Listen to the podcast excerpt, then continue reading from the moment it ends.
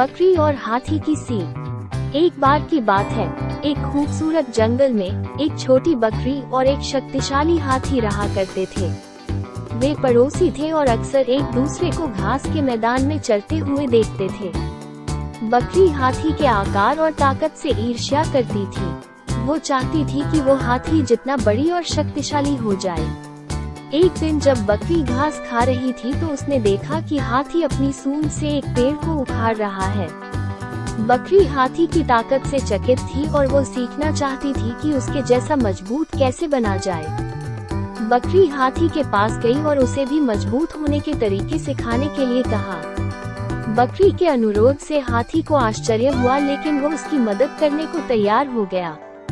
उसने बकरी को दिखाया कि पेड़ों को धकेलने के लिए अपने पैरों और गर्दन का उपयोग कैसे करें और भारी वस्तुओं को उठाने के लिए अपनी सूंड का उपयोग कैसे करें।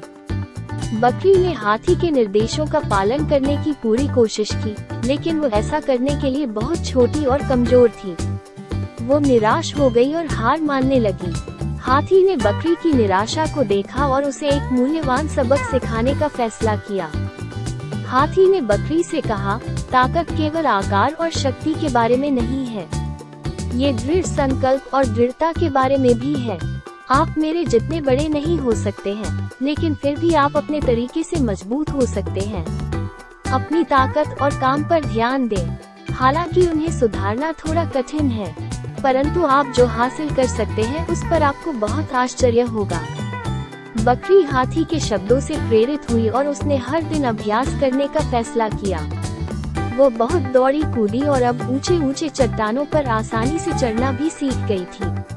अब उसने हाथी की तरह बनने की कोशिश करने के बजाय अपनी खुद की ताकत बनाने पर ध्यान दिया।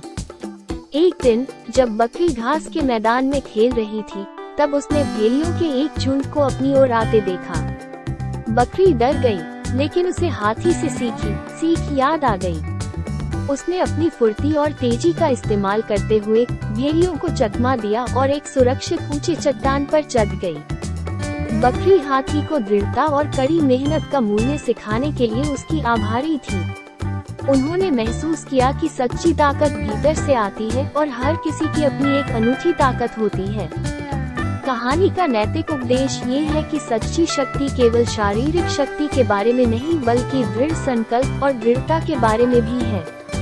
हमें किसी और की तरह बनने की कोशिश करने के बजाय अपनी ताकत पर ध्यान देना चाहिए और उन्हें सुधारने के लिए कड़ी मेहनत करनी चाहिए।